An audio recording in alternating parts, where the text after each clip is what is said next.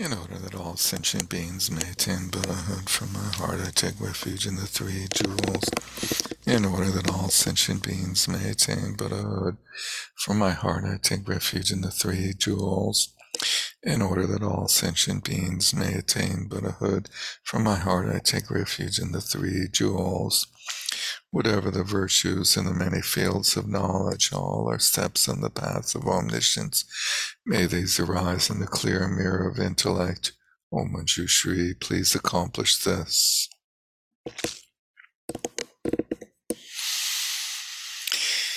Good evening, welcome, and happy Valentine's Day.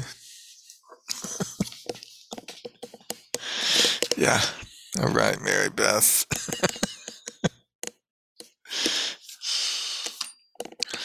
Rabbit? No, a cat. Sorry. cat.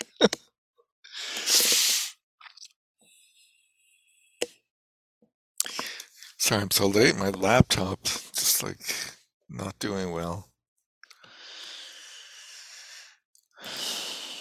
Thought it had gotten better, but it's a recurring problem. Anyway, somebody say something just to make sure it's working. Boo. We can hear you. Boo. Something. Ah, good, good. Thank you. Something is good. hey, so uh, we're entering the wild and fun world of uh, mental factors. It's sort of like factorials in calculus, right? But it's a mental version of factorials. See, does everyone know what factorials are? Anybody know what they are? Eric knows. What's a factorial? And how Uh, it different from a permu- permutations? I think five factorial is five times four times three times two times one. Is that right? It sounds familiar. Yeah, I think so. It's like, uh, didn't we decide we were going to uh, all look into how many gifts were given out on in the 12 days of Christmas song? Did anybody research that or figure that out? Okay. Must have been a different class. I don't remember that. Ah, okay. we'll have to we'll have to add that to the list. Sorry.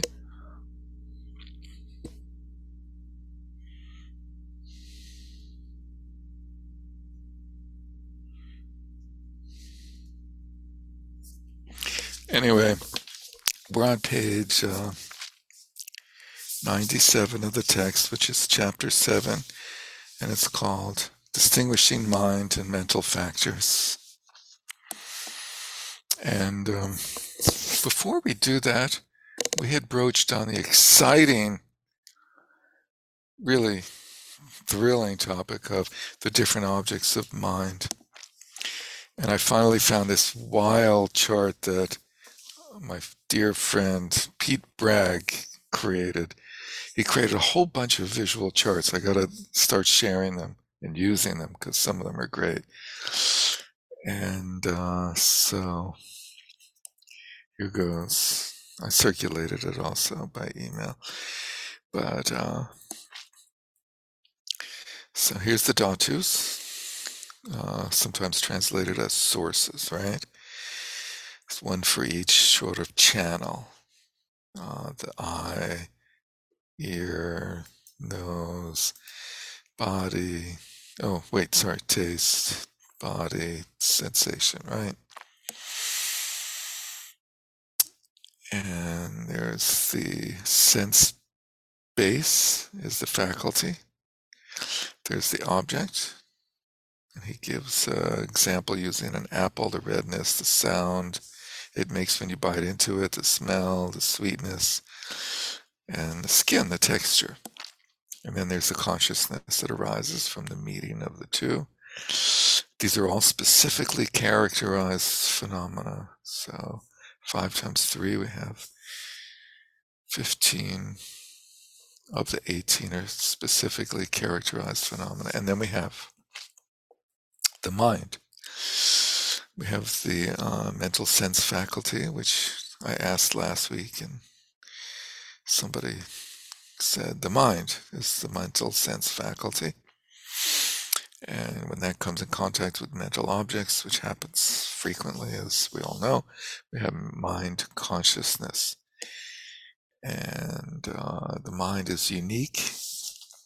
It's uh, in that it has three different types of objects, not just specifically characterized objects, but it has uh, the mind is a specifically characterized phenomena, and the mind consciousness is, and it has three types of objects. It has the sense consciousnesses in that first moment of, uh, uh, in the, sorry, in the second moment of cognition in a series, starting with uh, sense consciousness. The next moment is that it delivers that information to the mental consciousness and the mental consciousness perceives the content of the sense consciousness as a specifically characterized phenomena, which means that it perceives it in a, conce- a non conceptual, direct manner. The mind also uh, can have mental factors as its objects anger, uh, attachment, and so forth. And the mind's favorite object is generalities. And let's see, in terms of this example here, what is we oh we here we have it right here's the answer.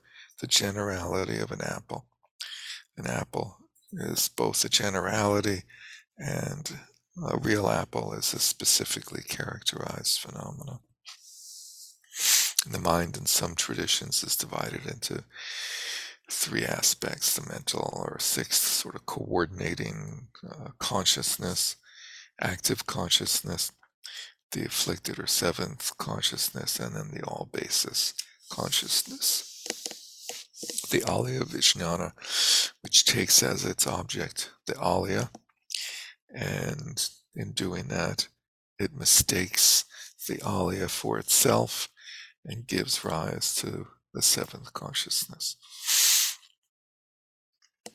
The ways objects are taken by subjects. So the object is the engaged object, like the actual thing that we're trying to get to is the engaged object. In this case of an apple, of eating an apple, the engaged object is the actual apple. Factual concordance has both of these objects. Oh, I'll come back to that. Uh, let's see. Then there's the appearing object, sometimes called an aspect, and it's what appears, it's what actually appears in the mind or to the mind, to the sixth consciousness from the other consciousnesses. So it's the aspect that is replicated in the sense faculty. Um, so the object, the sense object or image, is replicated. Uh, this is not actually correct. The, for a sense consciousness and a mental consciousness, the appearing object is the same. It's the aspect that manifests in the sense space.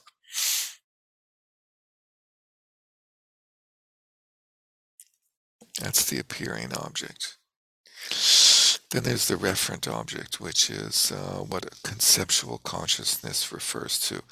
So, in the case of thinking about apples, a conceptual consciousness is referring to apples as a generality.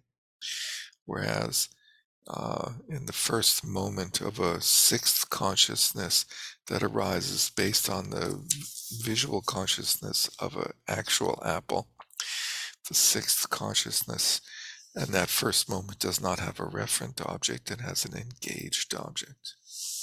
Now, sometimes we'll also see a fourth object listed, which is what is the apprehended object?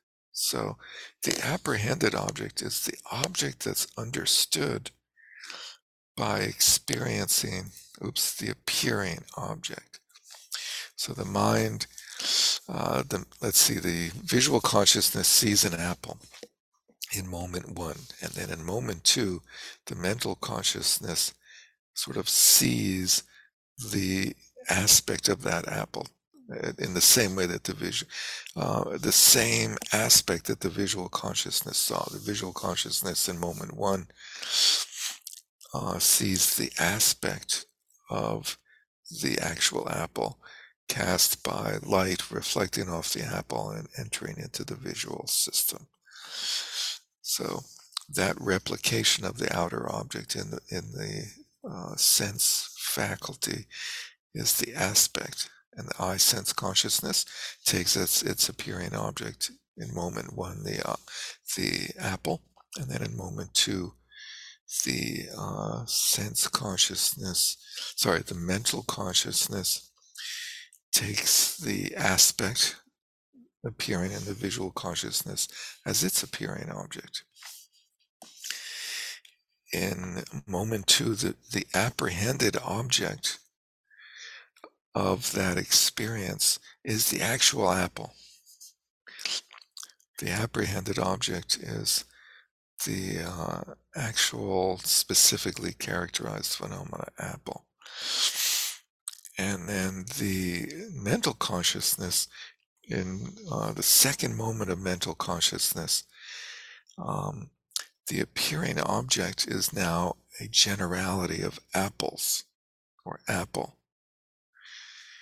So the, the conceptual sixth consciousness's appearing object is no longer the aspect, but it's now the uh, idea of an apple that has uh, been um, generated by the experience of an actual apple.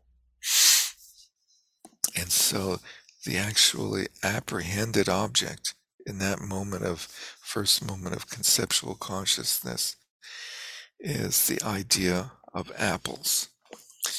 And it seems repetitive, but there's actually circumstances where the appearing object and the apprehended object are different and uh, I will try to think of an example. But um, Wouldn't that be like the rope and the snake? yeah, thanks. Let's let's do that.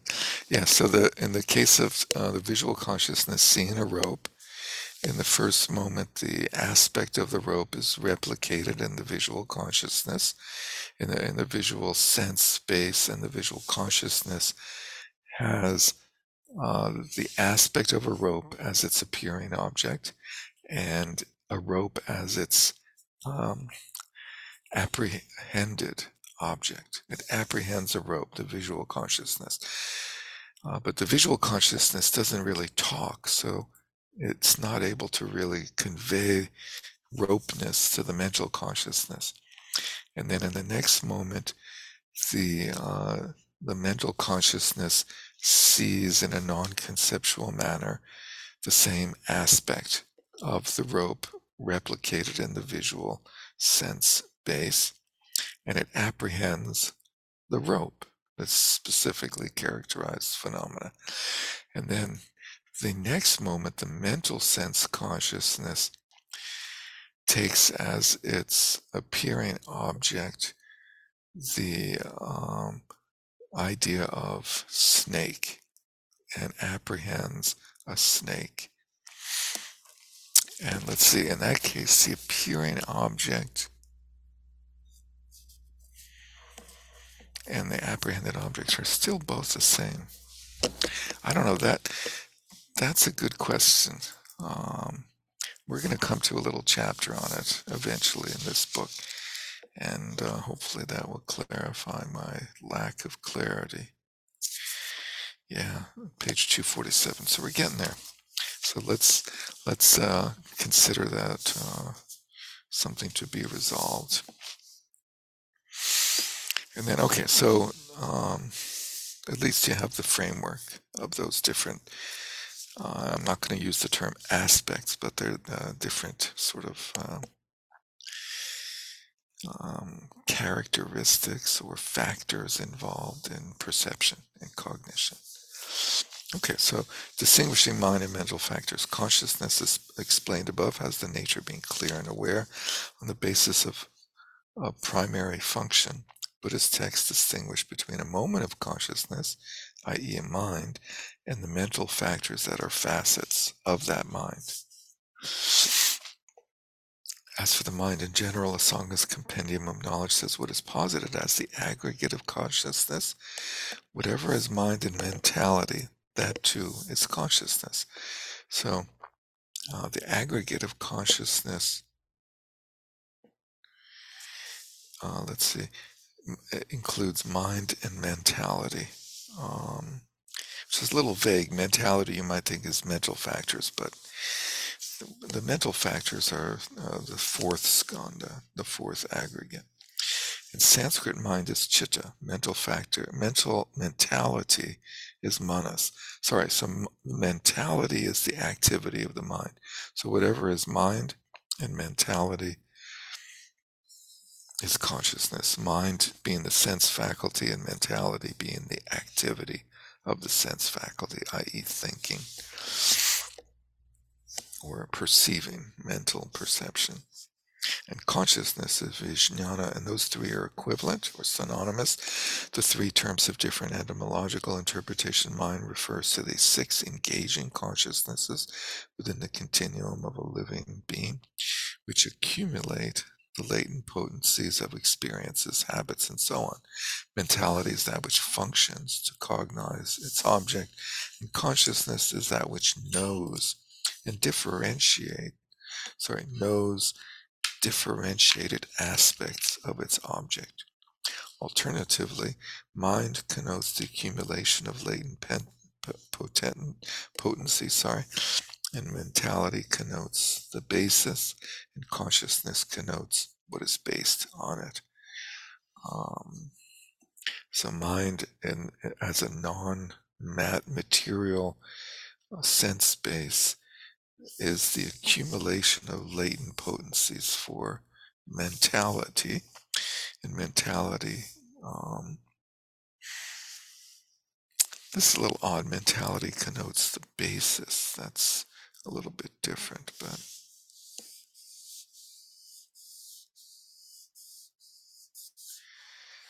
mentality is that which functions to cognize its object.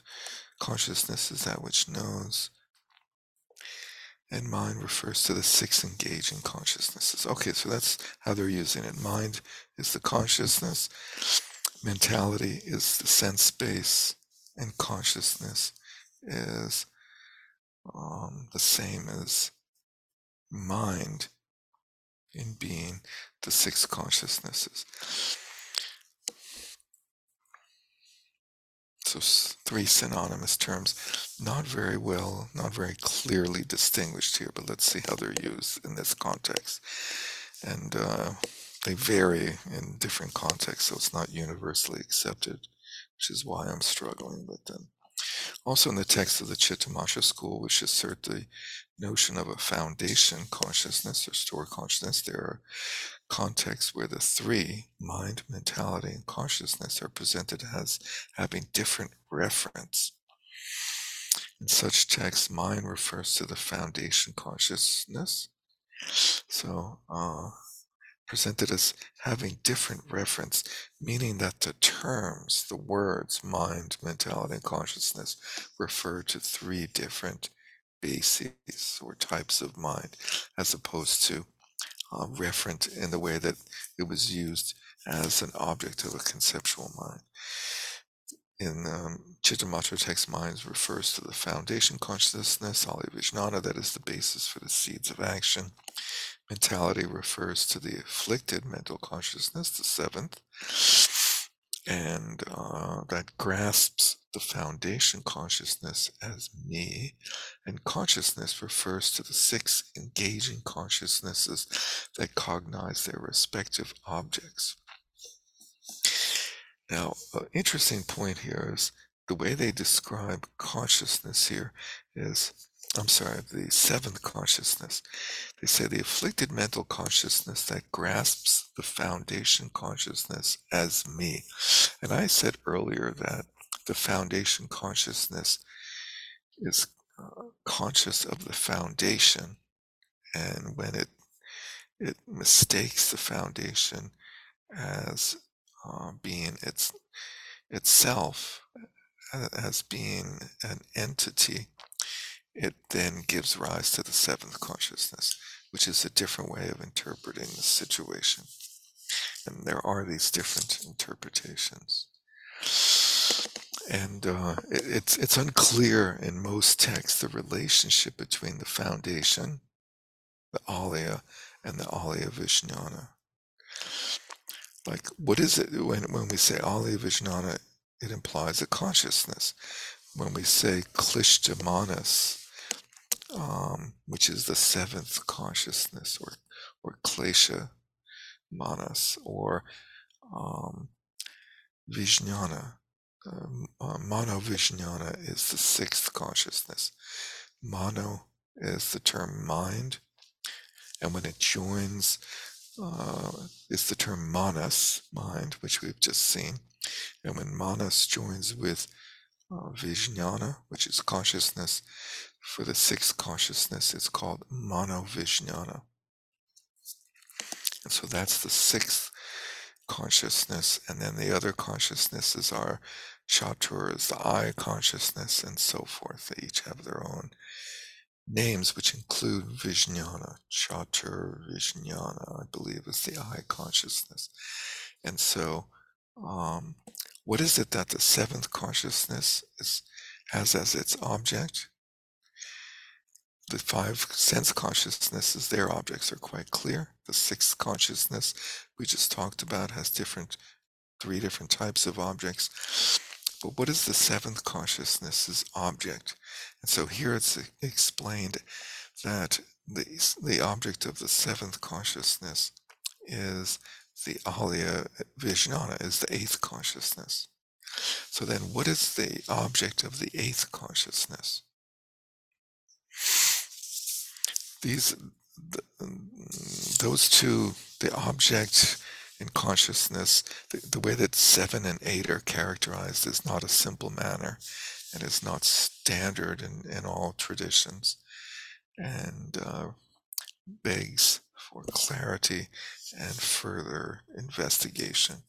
So, hopefully, through this, we'll come to that. Then he quotes the Lanka Avatara Sutra, which is considered by the Prasangikas to be a Chittamatra Sutra. The mind is the foundation consciousness. What thinks of that as me is mentality. That which apprehends objects is known as consciousness. So, in this scheme, the mind is the eighth consciousness.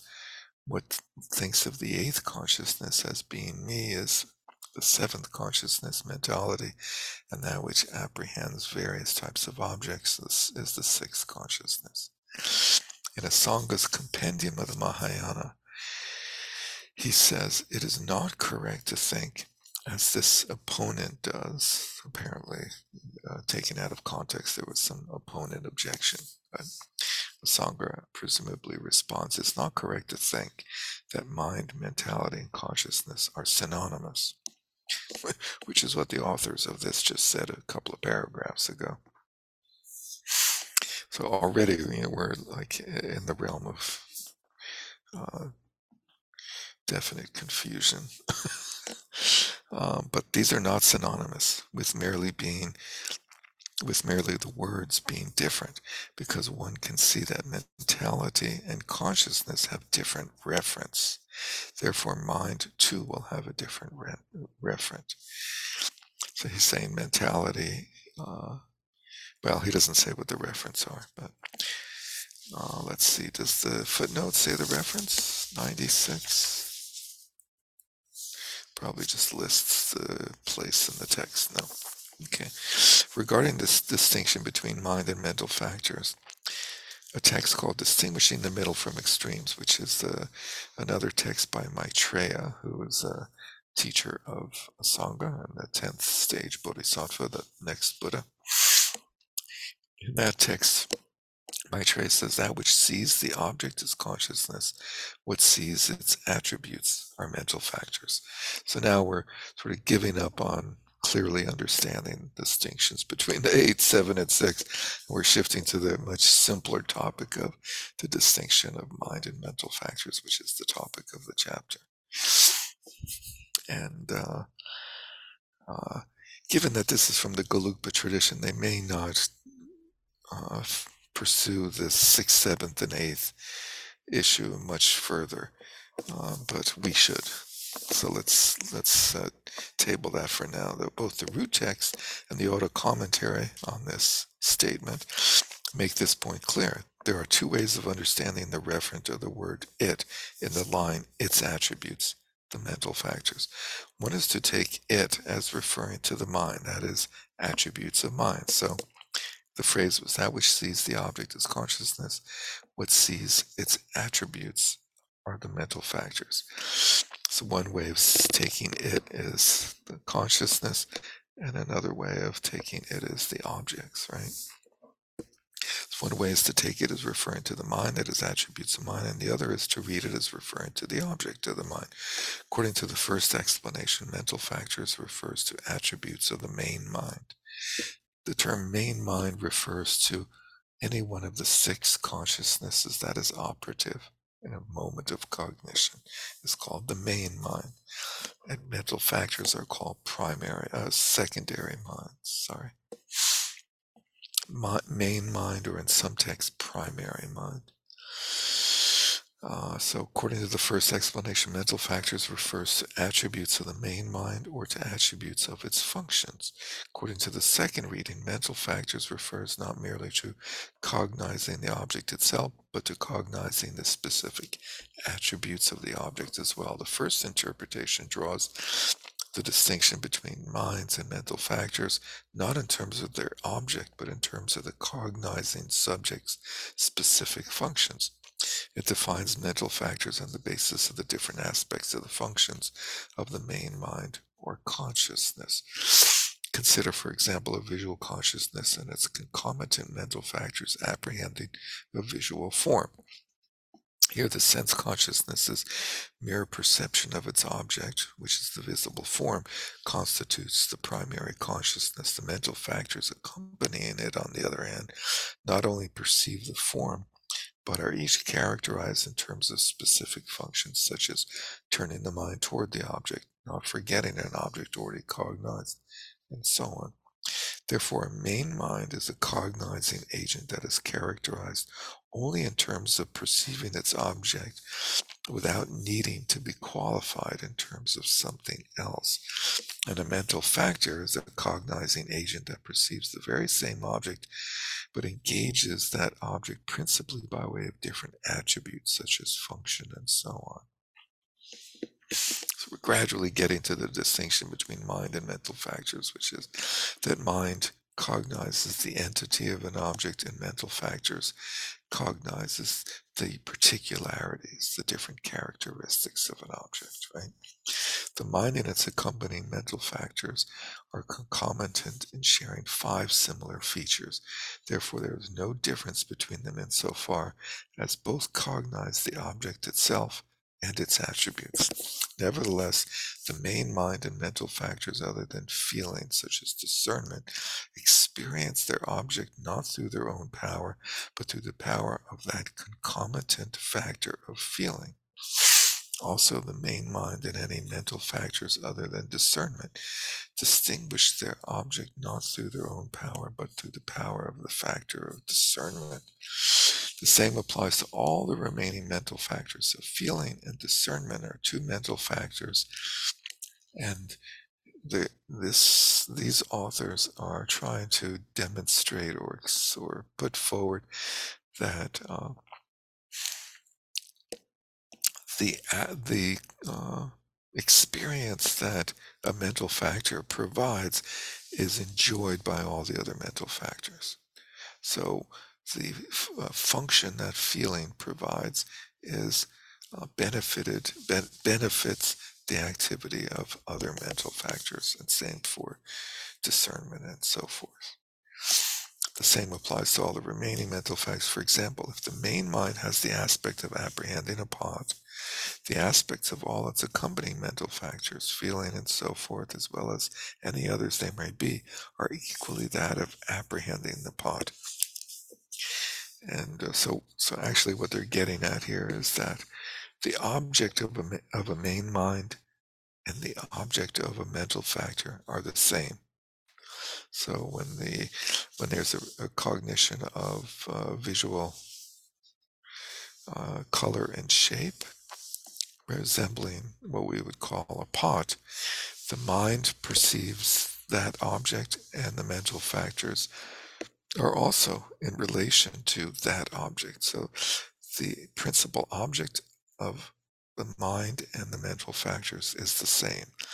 And that's the first of five congruencies. Congruencies, sorry. Uh, so the example and the aspect of apprehending upon the aspects of all its accompanying mental factors, feeling, discernment, attention, contact, and attention, as well as any others there may be, are equally that of apprehending the pot. Likewise, just as the aspect of the mental factor feeling is that of experiencing an object that is beneficial, harmful, or neutral, so the aspects of the main mind and any other mental factors, such as discernment, attention, faith, which are mental factors, and so on, must be that of experiencing the object that is beneficial. So the, the object of a main mind and its mental factors are always the same. Harmful or neutral, sorry.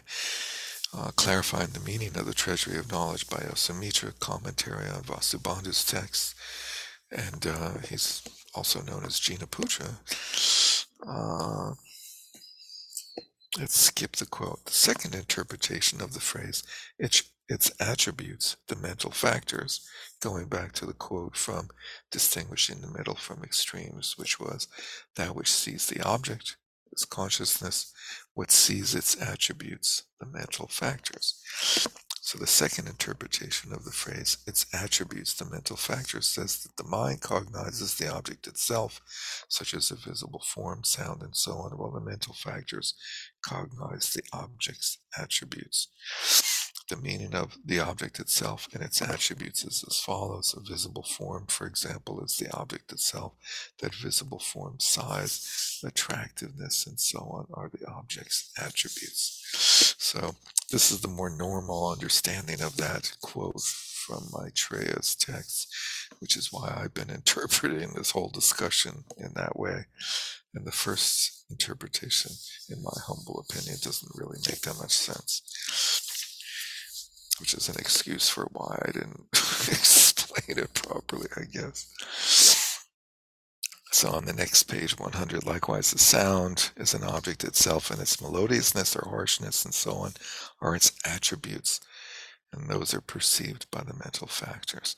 The six types of consciousness that perceive the object itself are the main minds, the 51 mental factors, such as feeling, that perceive the object, object's attributes, such as attractiveness or unattractiveness, the perception of which gives rise to pleasant or unpleasant states, and so on, are mental factors. For example, when the visual consciousness apprehends a visual form, its accompanying feeling apprehends its qualities, such as whether it's beneficial or harmful.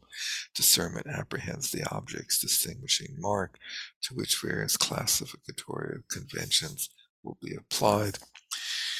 Contact apprehends the form's attributes such as pleasant or unpleasant, attachment and hatred, apprehended as attractive, unattractive, and so on. So the authors are giving examples of various mental factors that might be involved in the perception of an object uh, of visual consciousness. The same point applies to the remaining factors and their aspects. Asanga says in his Yogacara Bhumi, here any painful, pleasant, or neutral characteristics are cognized by contact. So the mental factor of contact co- cognizes the um, painful, pleasant, or neutral characteristics. Any beneficial, harmful, or neutral characteristics are cognized by feeling.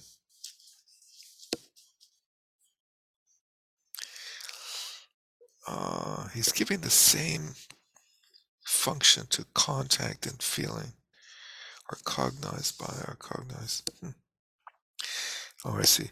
Painful, pleasant, or neutral is contact, and beneficial, harmful, or neutral are is the object of uh, is the is the activity of feeling. That's an interesting distinction. Anyway, we'll come to more thorough uh, explanations of each of the mental factors shortly. And a characteristic that is the distinguishing mark for a classificatory convention is cognized by discernment, which is the third of the object of the omnipresent mental factors, I believe. Thus, according to either of the two explanations, the way in which a single mind has significantly different accompanying mental factors should not be understood in the manner of a king surrounded by an entourage of many different ministers. For in a sutra, it says the consciousness of sentient beings occurs as distinct individual streams of awareness. Also, the exposition of valid cognition says two conceptual consciousnesses are never observed together.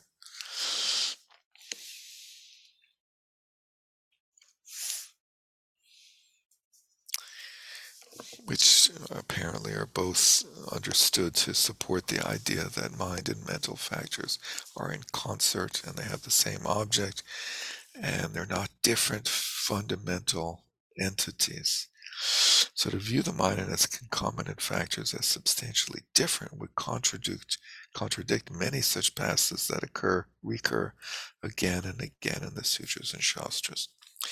One might ask, well then, how does one main mind have diverse accompanying mental factors? When we look at a single flower, for example, we have to posit a gentle, a general, rather mental experience in relation to it. This basic awareness of the object is the main mind.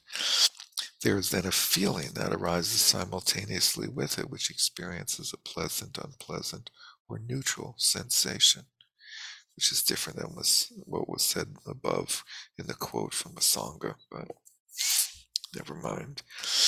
The normal explanation of feeling is that it apprehends or it experiences pleasant, unpleasant, and neutral. So everything up until this paragraph is confusing and disregarded. um, discernment distinguishes the attributes of the object, such as this is blue or yellow. Intention moves the mind and the mental factors towards the object, just as a magnetic stone moves iron. Attention directs the mind to a specific object, and then several objects of the mind. Contact causes the mind to encounter the object. Mindfulness causes the mind to hold the object without forgetting it. And concentration causes the mind to stay placed on the object, and so on. So on would include at least the next mental factor of the object determining set, which is understanding. In brief, mind and mental factors must be differentiated and identified in terms of either the functions of the mind or the functions of the attributes of the object. When remembering an object such as a visual form, although both the main mind and its accompanying factor of mindfulness are concomitant in observing the same object, a visual form, they engage it differently. The main mind does so by cognizing the object itself, the visible form, whereas mindfulness does so by causing the object not to be lost or forgotten. So, this is the normal explanation of mind and mental factors, and it sort of creates a very simple and straightforward and like clean framework. But it, it also doesn't totally make sense because it's like it's, it's like saying that the mental factors cognize the object. And how can mental factors cognize an object? Mental factors, they, without a mind, a primary mind, can't cognize anything. So it's more like uh, it's a little bit of an odd uh, framework, but it helps to understand the way the mind functions in general, so to speak. And once it's once it's laid out in some more detail, once we get through the first two categories of them, you'll have a, a good idea of the the uh, way this is trying this is being uh, experienced is being modeled or or uh, described. And then we can accept it as like a working uh, basis uh, in language and concepts that provides a way of discussing and thinking about experience. And then from that basis, you can then uh, discuss its limitations. But it's good to understand the system first. Thus, both of these two explanations accord with the above quoted text from distinguishing the middle from the extremes, as well as Vasubandhu's commentary on that, which says the mere object is seen by consciousness, the object's attributes are seen by mental factors, such as feeling and so on. To say that the mental factors see is a little bit of an odd thing to say. And Sthiramati's, uh, so Sthiramati was a student of Vasubandhu, and uh, he wrote a, an additional commentary on that text, sort of commentary on Vasubandhu's commentary, a double layered situation in his text. I will skip the quotes and let's look at the next quote. In the Treasury of Knowledge by Vasubandhu, it says, Mind, mentality, and consciousness are synonymous. Mind and mental factors are concomitant in sharing the same five features, including basis, object, and aspect. Strangely, he only mentions three of the five features, but for him, mind, mentality, and consciousness are synonymous. The defin- next page 102, the definition of a main mind is a consciousness that is concomitant with its accompanying mental factors and sharing the same five features. When categorized, there are six types of consciousness from visual to mental. The definition of a mental factor is a cognition that is concomitant with the main mind it accompanies in sharing the same five features. Mind and mental factors are concomitant in sharing the same five features. And here are the features. Mind and mental factors always have the same basis. What is the basis? The basis is the sense consciousness, the sense fac, uh, sorry, the sense faculty, the basis, right? The same object, they're both they both have the same object, the vase or the pot or whatever in the example given before. They have the same aspect. So the aspect is the replication of the outer object in the in the sense uh, um, apparatus, in the sense uh, framework. They have they happen at the same time. They're simultaneous. So we all know uh, are familiar with the description by Chogyam Trungpa Rinpoche of the aggregates being chronological form, feeling, and discernment or or uh, perception, and then formations or mental factors or concept he calls it, and then consciousness. And he presents a sequential framework for the aggregates, and the aggregates um, uh, is a way of mapping the mental factors, right? So 49 of the mental factors appear in the fourth aggregate or the fourth skandha. And two of the mental factors are taken out because they're sort of outstanding, let's say, and they're given their own aggregate. So feeling has its own aggregate, but it is one of the 51 mental factors, and also discernment or perception or cog, um, whatever you want to call the third aggregate, is also a mental factor. And Trungpa Rinpoche presents this, these occurring in a sequential fashion. That presentation is, is very unusual. By and large, the main, the majority of authors who describe uh, Abhidharma describe mind and mental factors as happening simultaneously every moment. Every moment there's uh, a, a, when there's a, a consciousness or a cognition, there's a consciousness being a primary mind, one of the six, accompanied by some uh, grouping of the 51 mental factors.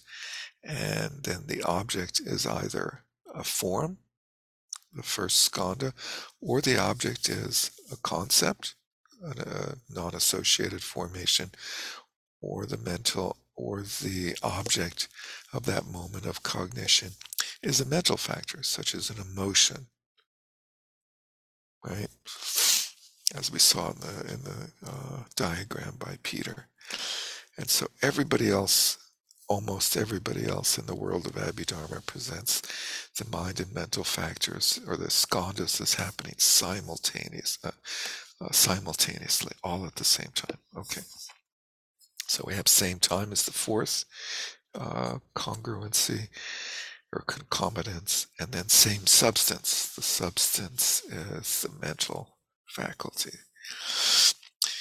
They share the same basis in that a main mind and its accompanying mental factors are both based on the same sense faculty. For whatever sense faculty or dominant condition the main mind is based on, any mental factors accompanying it are also based on that visual, mental, uh, smell, gustatory, whatever. They share the same object in that they observe the same uh, observed object. For whatever object the mind observes, any mental factors accompanying it also observe that. They share the same aspect in that their way of holding the object is the same, which is an interesting way of describing what I'm describing as the replication of the object in the sense uh, system. Let's see. Uh, let's see. Uh, for whatever aspect of the object the mind arises having, that's sort of clunky. For whatever aspect of the object the mind arises having, any mental factors accompanying it also arise having that aspect of the object. Thus, they have the same aspect or way of holding, they share the same time, and that they arise at the same time. For a mind and any mental factors accompany it both arise, abide, and cease together, thus they have the same duration. They have the same substance, and that both the mind and the mental fact and any mental factors accompany it arise only as a single substance. For in the case of one main mind, there is but one accompanying feeling, one discernment, and so on. Thus, the main mind and its accompanying mental factors are the same in being a single substance. That was a little odd because we're in the realm of mind and they're saying that they're all mind, and it's sort of like you already told me that because they're mind. but anyway. Consider, for example, an instant of visual consciousness and its accompanying factor of feeling. If the visual consciousness is based on its dominant condition of the visual sense faculty, so the word dominant condition refers to the sense space. In this case, the sense space is the visual sense faculty. If the visual consciousness observes an object that is a visual form, oh, sorry, a visible form, then its accompanying feeling also observes that form which again is a little bit weird because the visual consciousness can only have a visible form its object. But if the visual consciousness arises having an appearance of blue, then its accompanying feeling also arises having an appearance of blue. And they're using feeling, they named feeling as an example of the 51 mental factors. And the other mental factors would be the same. Uh, when a visual consciousness arises, its accompanying feeling arises at the same time. And since a visual consciousness is a single substance, its accompanying feeling also arises just as a single substance. Now, that implies that there could be separate single substances, but uh, it's not a correct implication. They are the same single substance, which is the visual consciousness. So every primary mind, and there's six of them, arises with a combination of many mental factors. They arise at the same time, they have the same sense space, either one through six. They have the same object, they experience the same aspect. And what did I leave out? The same time. Time and substance. Time and substance, thank you. Okay. Derek, Yes. I get a little confused w- about the word feeling. Yeah. So feeling is one of the 51 mental factors, and we're just about to define each one of them. So it would the easiest thing would be if you can hold that thought, and when we get to it, let's talk about feeling. Okay. And uh, the the the initial confusion is that we're not talking about feeling as in feelings, the way we talk about feelings in the English language, which would be sort of emotions. Mm, Here we're just talking about bare sensation. And that's really like in the mindfulness, the four foundations of mindfulness. The second one traditionally is mindfulness of feeling. I never understood that. and there it's it's not emotions. It's just the sensation and it's what connects form, the body, to um, the mind, which is the third foundation. okay. So it's sort of building up from there's the the form, which is the body, mindfulness of body. Then there's mindfulness of feeling, which is how we experience form, and then there's mindfulness of mind, which is what experiences form. And um, so form is sensation, and in the foundations of mindfulness, the Buddha has identified form as being the sort of representative of all the other mental factors, basically. Did you mean feeling? You just said form. Thank you. I did. Mhm. Thank you Okay, very much. good. I meant feeling. Right. feeling as representative of the, all the others. Okay. All right. Thanks. Um, so then he gives a quote, and I'm going to skip this quote.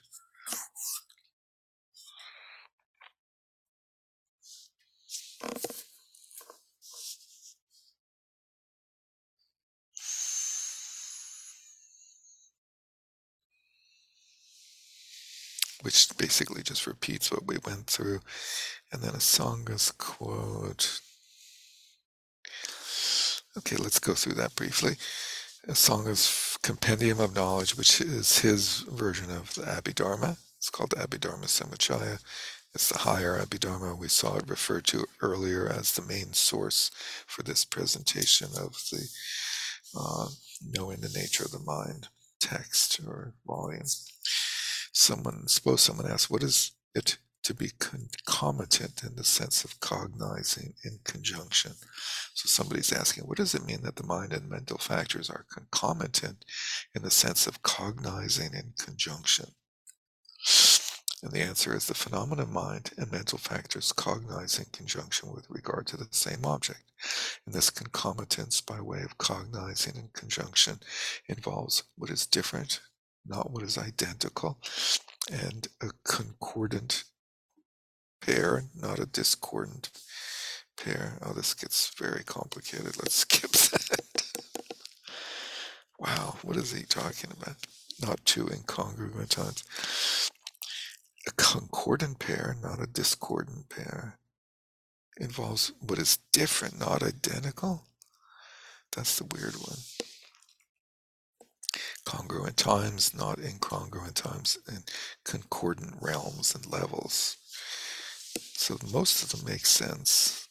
Anyway, skipping that, mind and mental factors are concomitant in sharing the same substance, same objects, same nature, same time, and same realms and levels. So the way in which shared features are characterized here is slightly different from the way in which they were described earlier, based on the quote from that text and its associated commentaries, as well as Vasubandhu's Treasury of Knowledge. And they're they're saying that in that quote, there's the implication that it could be understood in two ways. And here they're simplifying it in, in this way. The sameness of substance as well as the sameness of time are, are stated in this excerpt from the Compendium of Knowledge. As stated in this excerpt from the Compendium of Knowledge, are just like the ones explained earlier. Furthermore, given that a mind and its accompanying mental factors apprehend by way of observing an object such as a visible form, they have the same object, same nature, means that if the main mind is afflictive, then its accompanying mental factors will be afflictive. And if the main mind is a virtuous awareness, then its accompanying mental factors will be virtuous. Same realm and level. Okay, so I, I missed something just here. So going back one paragraph right after the quote, it says mind and mental factors are concomitant in sharing the same substance, object, nature, time, and realms and levels. So that's different than what was listed earlier. Earlier, the five features were basis, object, aspect, time, and substance. And now they're adding a different slant, which is they've added nature is different, and then realms and levels is different. And nature gets into this whole idea that if the uh, that the uh, as they explain it um, below in the next paragraph they say same nature. So it's it's uh, five lines into that next paragraph. It says same nature means that if the main mind is afflictive then its accompanying mental factors will be afflictive.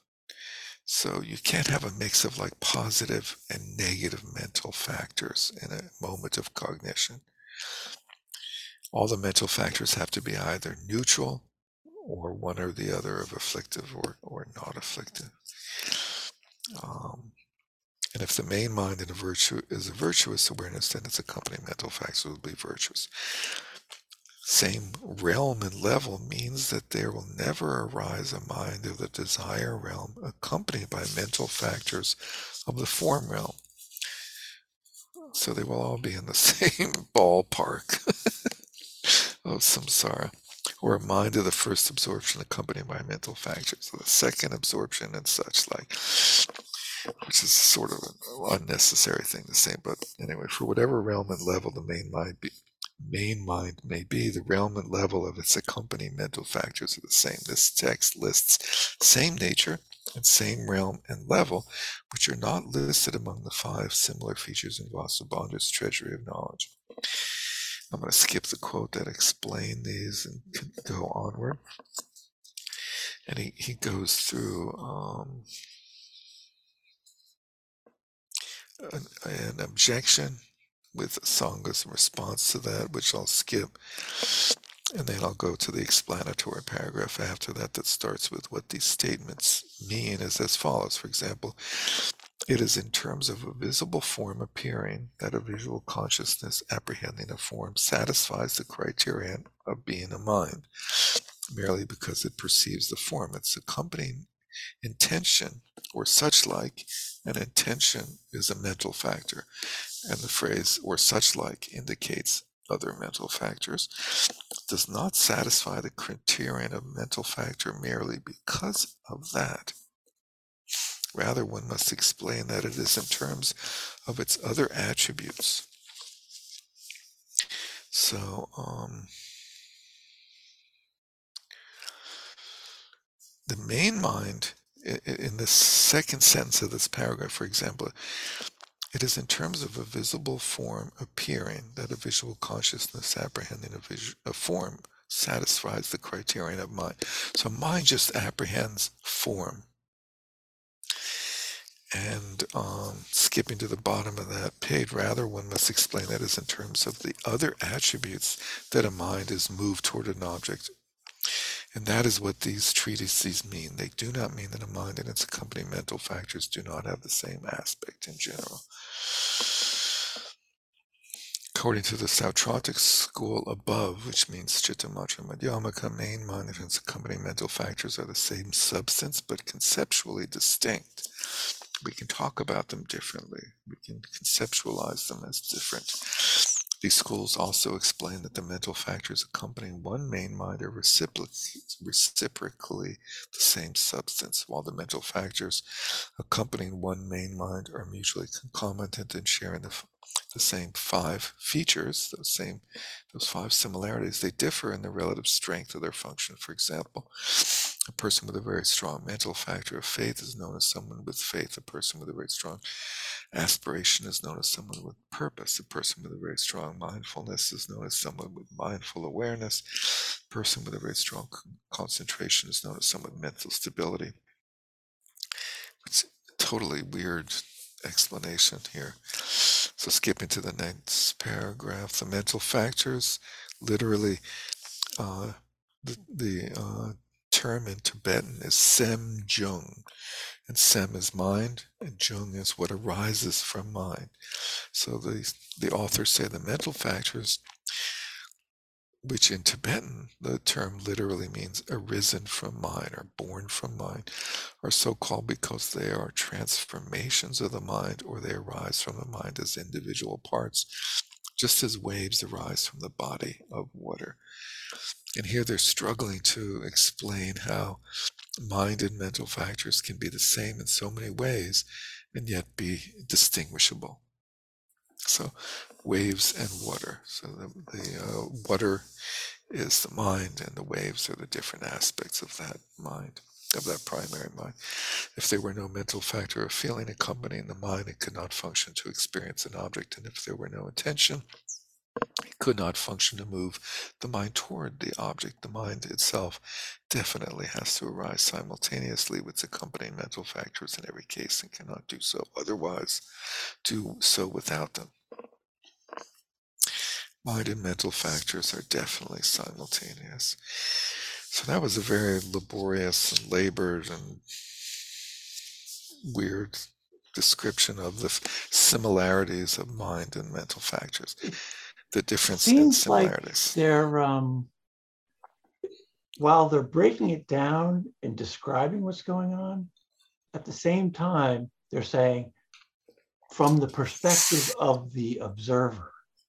So so they keep going back and forth like this is how it appears to us as the observer of an object, but we're taking it apart at the same time as if we're a third person. It just keeps, yeah. Yeah, they, they made it very complicated. It would have been much better if they had given like a simple explanation and that it had given like alternative takes on that instead of mixing them as they went through it. I agree. Anyway, let's go through the next section the 51 mental factors presented in the Sangha's Compendium of Knowledge. Presentations of the mental factors come from Abhidharma treatises such as the Great Explanation. And the Great Explanation in Sanskrit is the Mahavibhasha, and it's a text compiled by um, Vaibhashikas, and it's their source text. And it's a, a Vaibhashika uh, Abhidharma text, and I've never seen any of it in English, but apparently it's like a huge, just uh, hodgepodge of a lot of different texts about Abhidharma, not by the Buddha. Uh, these presentations are in turn based on earlier Abhidharma texts such as the Attainment of Knowledge, the topic divisions, and compendium of elements, which are attributed to the Buddha which are included among the seven canonical scriptures of the Abhidharma. So the Mahavibhasha is the first attempt to explain the seven Abhidharma texts. Here we present the topic of mental factors based primarily on the two most famous treatises on the Abhidharma, the Compendium of Knowledge by Asanga, which is Abhidharma Samuccaya, and the Treasury of Knowledge by Vasubandhu Abhidharma Kosha, which are grounded in these great earlier Abhidharma texts and the presentation of the five aggregates in Asanga's compendium, the definition and function of the aggregate of feeling and of the aggregate of discernment are presented separately. Then the aggregate of conditioning factors, which is the fourth aggregate, is divided into two categories. The aggregate of conditioning factors that are concomitant with the mind and the aggregate of conditioning factors that are not concomitant with the mind. And uh, thus, we get the distinction that we went through in the last course of the non associated formations, which formations being a translation of the fourth, the name of the fourth aggregate. Uh, then, in the context of explaining the aggregate of conditioning factors concomitant with the mind, this text presents the rest of the mental factors listed as 51 in number when we wonder do the 51 mental factors listed here in this text encompass all mental factors? As will be explained in a later section, there are many mental factors listed in a text called Finer Points of Discipline, such as offensive instigation, which impels movement of body of speech, or speech as in scowling, discouragement. So, in other words, this is a, a long, uh, drawn out explanation of Are these 51 mental factors said to be exhaustive? No, there's others that are not included here. It's said to be representative of the main, most important mental factors of the various types. The other thing that they just said is that the mental factors are not the entirety of the fourth aggregate.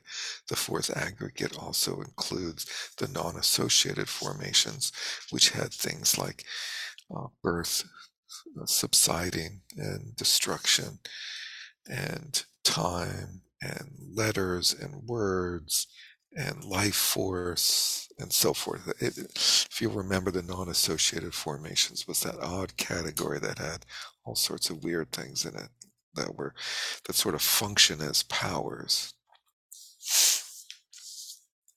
uh, or ways that the other dharmas interact or act.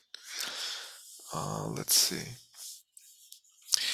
Um, so at the end of that list of factors that don't appear in the 51, the next sentence says, furthermore, Asanga's compendium of bases, Nagarjuna's precious, precious Garland, and many other texts present several that are not included among those enumerated in the list of 51 that are in the compendium knowledge, Abhidharma Samuccaya.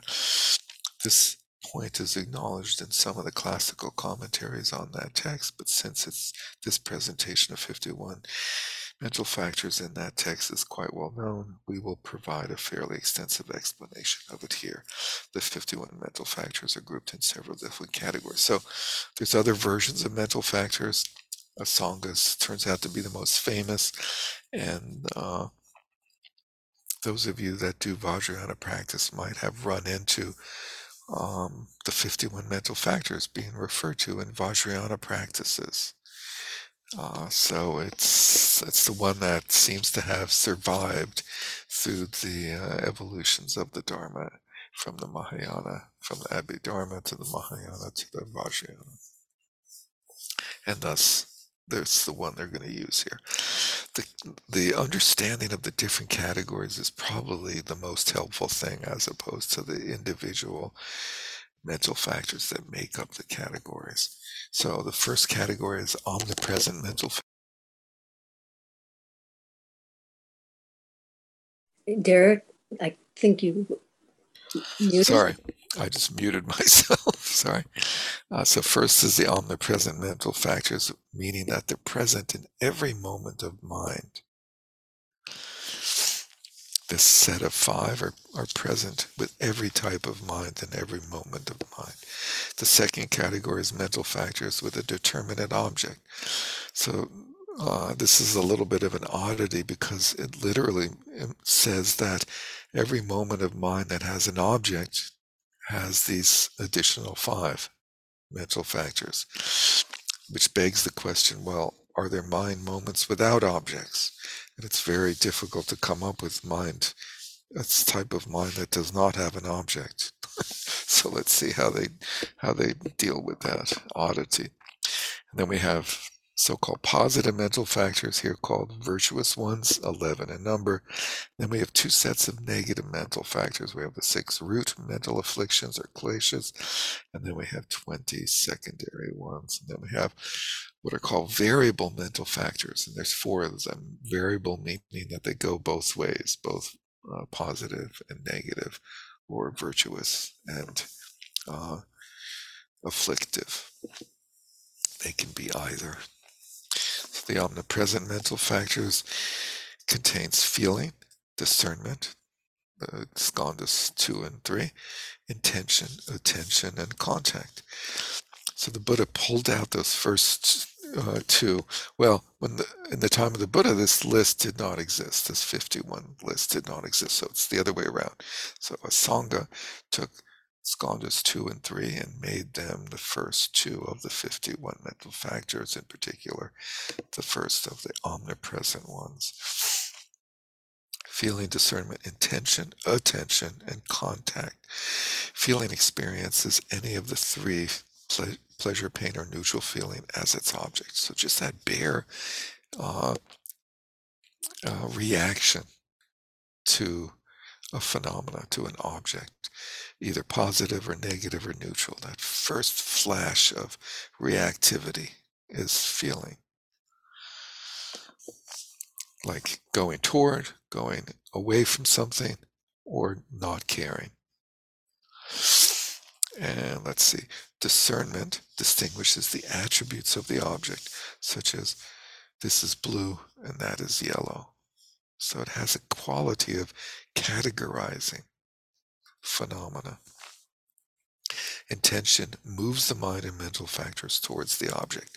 So uh, this this um, doesn't really mean that.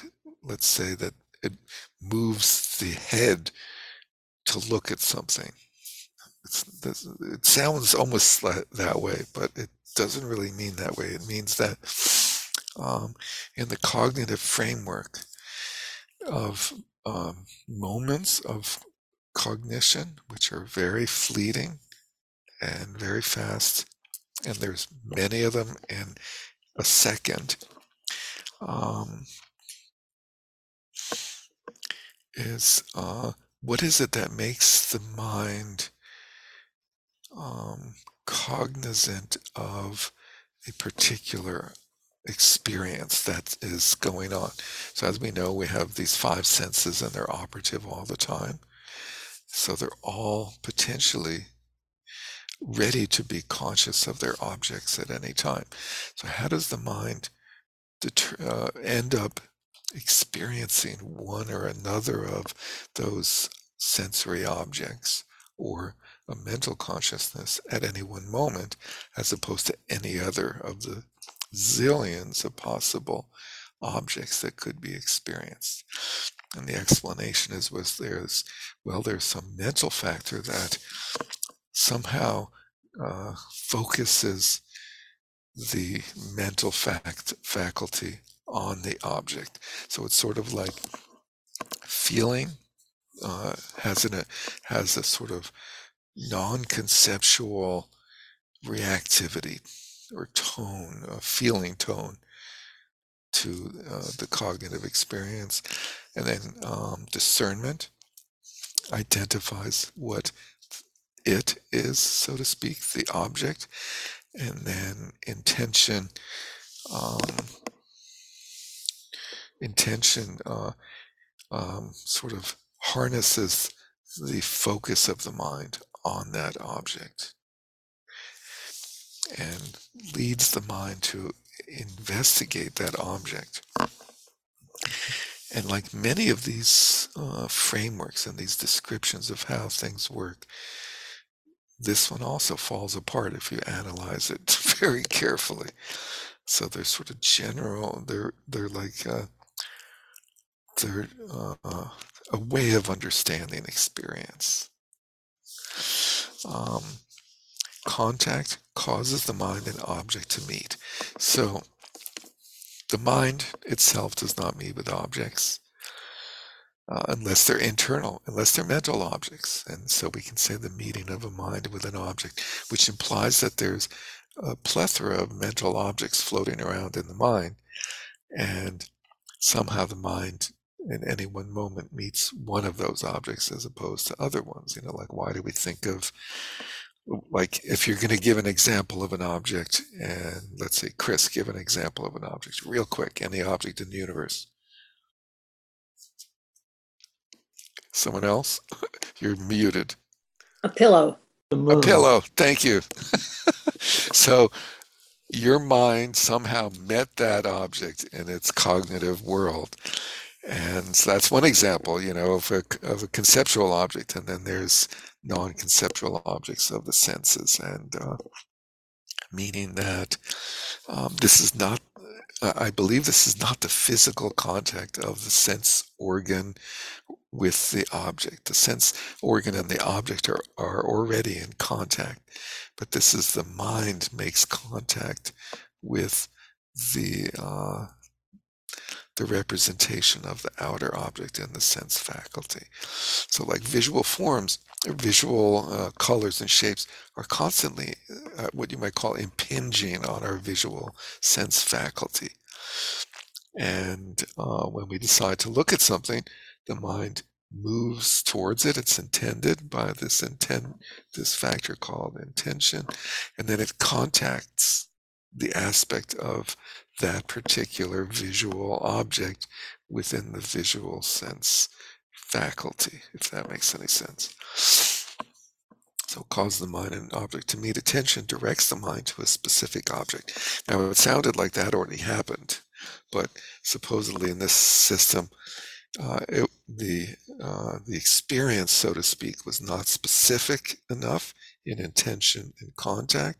It was sort of general, and then attention directs you to a specific part or aspect of an object. I guess. The verse summary reads feeling, discernment, attention, contact, and attention are called omnipresent. First, the defi- definition of feeling is a mental factor that by its own power experiences any type of pleasure, pain, or neutral feeling. The compendium says what is the definition of feeling? It has a characteristic of experience. And you know, this uh, maybe helps us understand how Trungpa Rinpoche instead of saying mindfulness of feeling, he said mindfulness of life or livelihood or liveliness, and did actually explain it as experience. When categorized, there are three types of feeling pleasure, pain, equanimity, or they can be divided into two types physical and mental.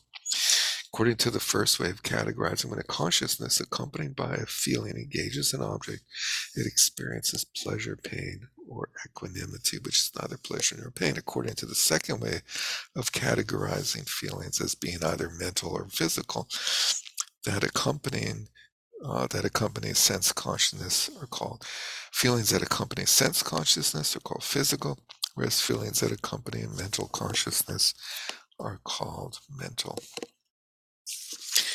Uh, Aryadeva says, just as tactile as sense faculty pervades the whole body, delusion dwells within all mental factors.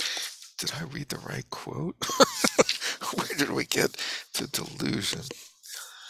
Uh, the ten- tactile sense faculty pervades all parts of the body, from the crown of the head to the soles of the feet.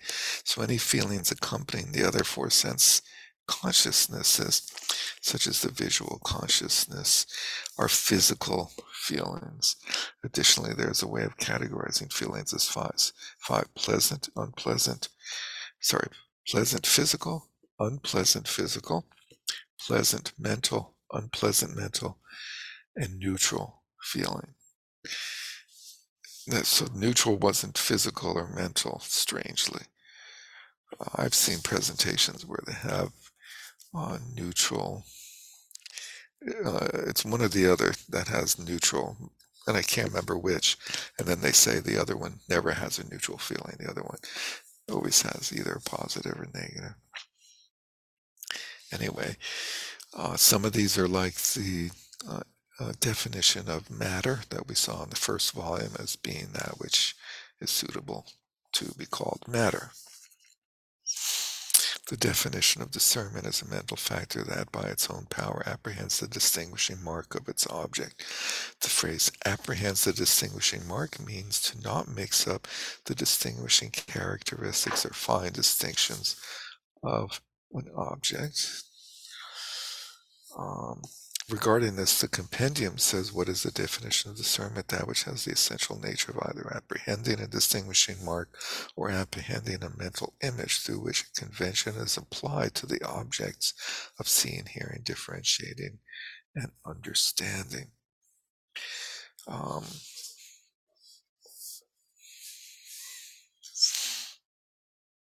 that's a funny one. That that which has the essential nature of either apprehending a distinguishing mark, that makes sense, such as blue or yellow, or apprehending a mental image through which a convention is applied to the objects of seeing, hearing, differentiating, understanding.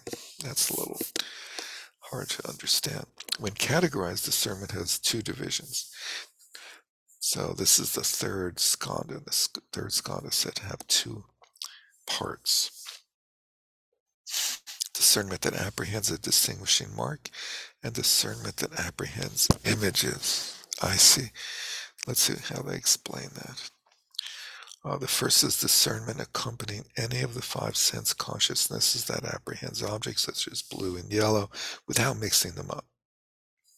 The second is discernment accompanying a mental consciousness that apprehends thoughts such as this is blue or this is yellow without mixing up this classificatory conventions.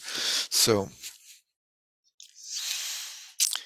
um, without it being too confusing, we've gone from a non uh, we've gone from a, a non let's say non-verbal non-conceptual uh, distinguishing of characteristics to what seems to be a conceptual labeling of the characteristics and um, it's an oddity in that I've never seen anybody explain this adequately to to like uh, to take into consideration. Well, has conceptuality just kicked in here, and how does this relate to the definition of conceptuality being uh, when the when a mental consciousness has a conceptual object as opposed to when it has a non-conceptual object. So um, th- this is uh, a confusing distinction and definition, but um, I'm sorry.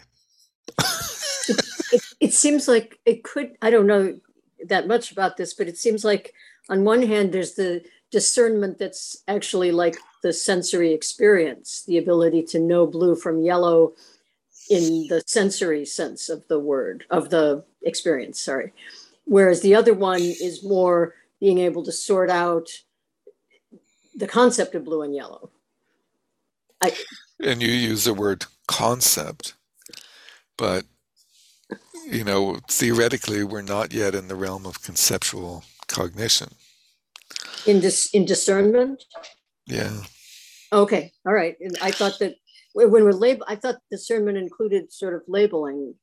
Well, that's that's the way we've learned to to understand the third skandha as having these two aspects that it like bridges between non-conceptual distinctions and then the conceptual labeling. But how does that relate to the classification of conceptual consciousness as having a conceptual object?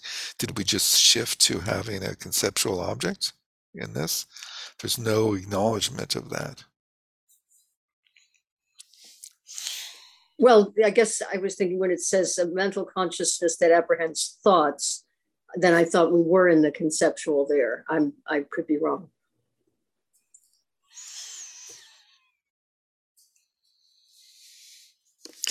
I, guess, but it's it's presented as two parts of that skandha, and so uh, that would say that the second part only happens when there's a conceptual consciousness.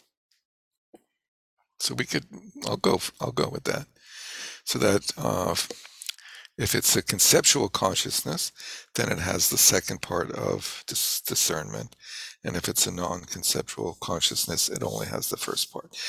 You would think they would like say something about that, though. It's sort of odd that they don't acknowledge that there's this whole issue of conceptuality that they just broached. Yeah, yeah, no, it does. It's not a great explanation, but that's the best that way that I could. It does. It does certainly appear to be that way. I would concur with you. I would be in congruence and concomitance with you. If- Can I, can I yes. add one, because I think this is an interesting point, but if these are omnipresent, then they do all appear on every moment of conceptual cognition. So we should always be thinking them in that classification too. And I guess this is just sort of pointing that out, like, isn't that obvious? But but wait, what about the opposite? If they're if they're omnipresent, then they occur in every moment of non-conceptual cognition. But it, it did, it just didn't quite spell, it did mention that, didn't it? It said, I think that's the whole point, actually, that that there's the that's why there's these two flavors of it, one for the conceptual and one for the non-conceptual. right, that's what I'm agreeing with and saying, yeah, they have to be there for everything.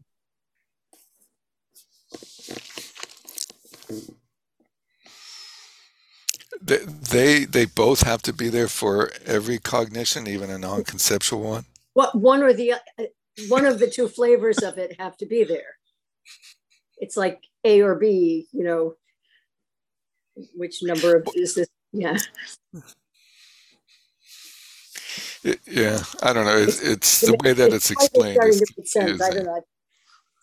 You would think that they would say, in the context of a non-conceptual cognition, this is the bare recognition of the distinction, distinguishing marks of an object, such as blue and yellow. In the context of a conceptual cognition, this is the identification, the, the mental classification or conceptual classification of a generally character, you know, something like that. You would think they would like acknowledge that and explain that, but anyway. On what basis do these two types of discernment operate? Of the four, of seeing and so on, um, which I guess the, of the four sense consciousnesses of seeing and so on, seeing refers to applying a classificatory convention to things seen directly. Directly usually means non conceptual. Hearing refers to applying a classificatory convention to trustworthy words heard. Differentiating refers to applying a classificatory convention to things ascertained in dependence on evidence, and understanding refers to applying a classificatory convention through discernment to things ascertained directly. According to the explanatory commentators on Abhidharma, this applies to what is seen by the ear, eye, sorry, heard by the ear, understood by the mind, and differentiated by the three nose, tongue, and bodily sensation. If that isn't a weird paragraph, I don't know what is. it's amazing that they've taken what is normally presented in such a simple and clean way and made it so confusing. I must say it's admirable, but disappointing. Third, the definition of intention. The next mental factor is a mental factor that moves and incites the mind with which it is concomitant toward the object. Accordingly, the compendium says what is intention is a mental factor, sorry, a mental action that actually conditions the mind. It has the function of making the mind engage in virtuous, non virtuous, or neutral actions. The compendium of ascertainment says what function does intention have? It has the function of motivating actions of thought, body, and speech, for example. Just as a magnet moves iron, its mental factors' abilities to make the mind or any of its mental factors engage the object.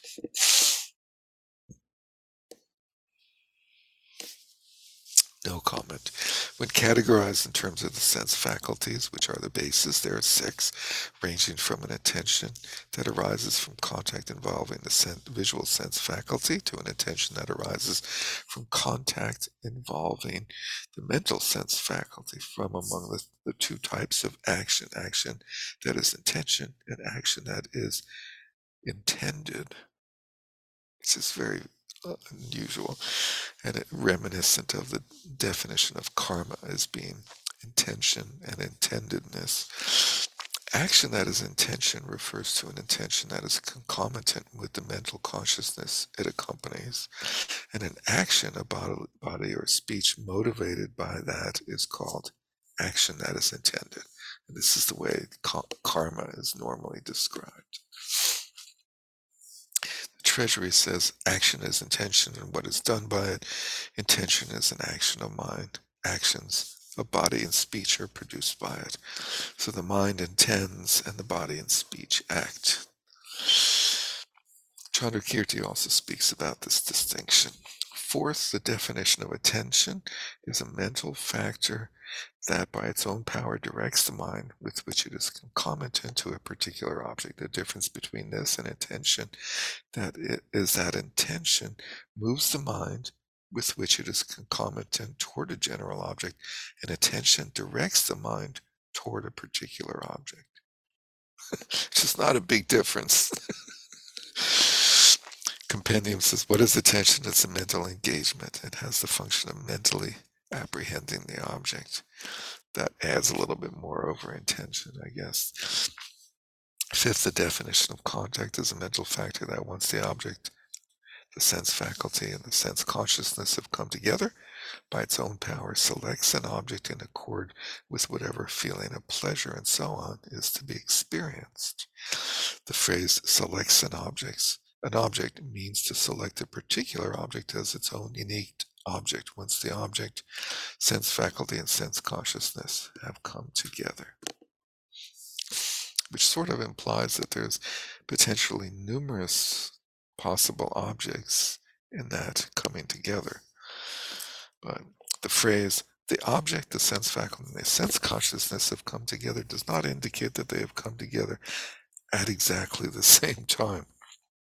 For the sense faculty, which is the dominant condition, and the sense consciousness, which is based on it, are sequential and not simultaneous.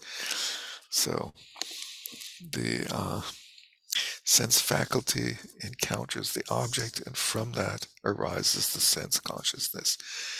Technically, in, it, in the moment after the object and the faculty meet. Um, thus, the phrase have, have come together refers to the three conditions the object, sense, faculty, and consciousness being complete. Compendium says, What is contact? It is what determines transformation of the sense faculty. Once the three have come together, it functions as the basis of feeling. now, it functions as the basis of feeling, which was the, the, the first ment, uh, mental factor in this group.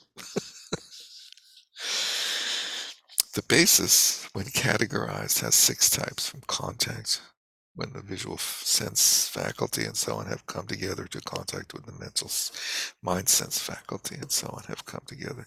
The reason that the five mental factors, feeling and so on, are called omnipresent is because they accompany every cognitive moment or event. Indeed, if any of the five omnipresent mental factors were lacking for a mental state, then the object could not be fully experienced. Were there no feeling, there would simply be no experience. Were there no discernment, it would be impossible to apprehend the unique distinguishing characteristics of the object or to differentiate the object's attributes. Were there no intention, there would be no moving toward an object. Were there no attention, there would be no directing toward a particular object. And were there no contact, there would be no meeting with the object. So, for the mind to engage an object, the five omnipresent mental factors must be fully present. So, I guess we have to stop. We haven't been making it very far. But um, briefly, just to um, revisit our discussion about discernment as having two parts. This last section says, were there no discernment, it would be impossible to apprehend the unique distinguishing characteristics of the object or to differentiate the object's attributes. So, two alternative. The word or implies that they're alternatives, which would, I guess, support the idea that one happens in the case of a non conceptual cognition, and the other happens in the case of a conceptual potentially.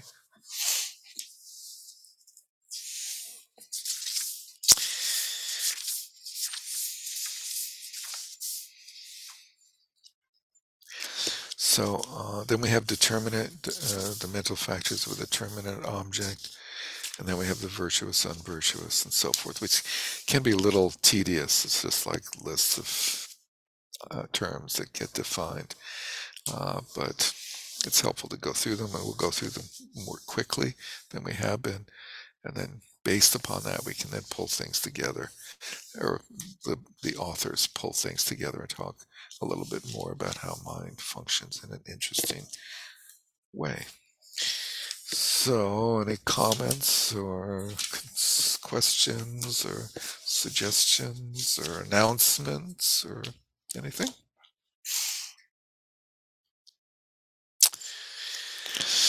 I guess we'll call it a wrap. Let's dedicate By this merit may all obtain omniscience, may it defeat the enemy wrongdoing from the stormy waves of birth, old age, sickness, and death from the ocean of samsara. May I free all beings by the confidence of the golden sun of the great east. May the lotus garden of the Rigden's wisdom bloom. May the dark ignorance of sentient beings be dispelled. May all beings enjoy profound, brilliant glory. Hey, did everybody see the announcement from the Chogyam Trungpa Institute where they put out the uh, digital archive of uh, some 160 talks by Trungpa Rinpoche that were not available beforehand? No, some no's. Okay, so I will So circulate that that. means we could write our own Trungpa books? Yes, you can. It's now it's open open um, season, open season for that. I'll try to remember to circulate that. Thank you, everyone. Nice to see you, and take care. And hope to see you next week. You- or see you Thanks, soon. Derek. Bye, everyone. Bye. Bye, everybody.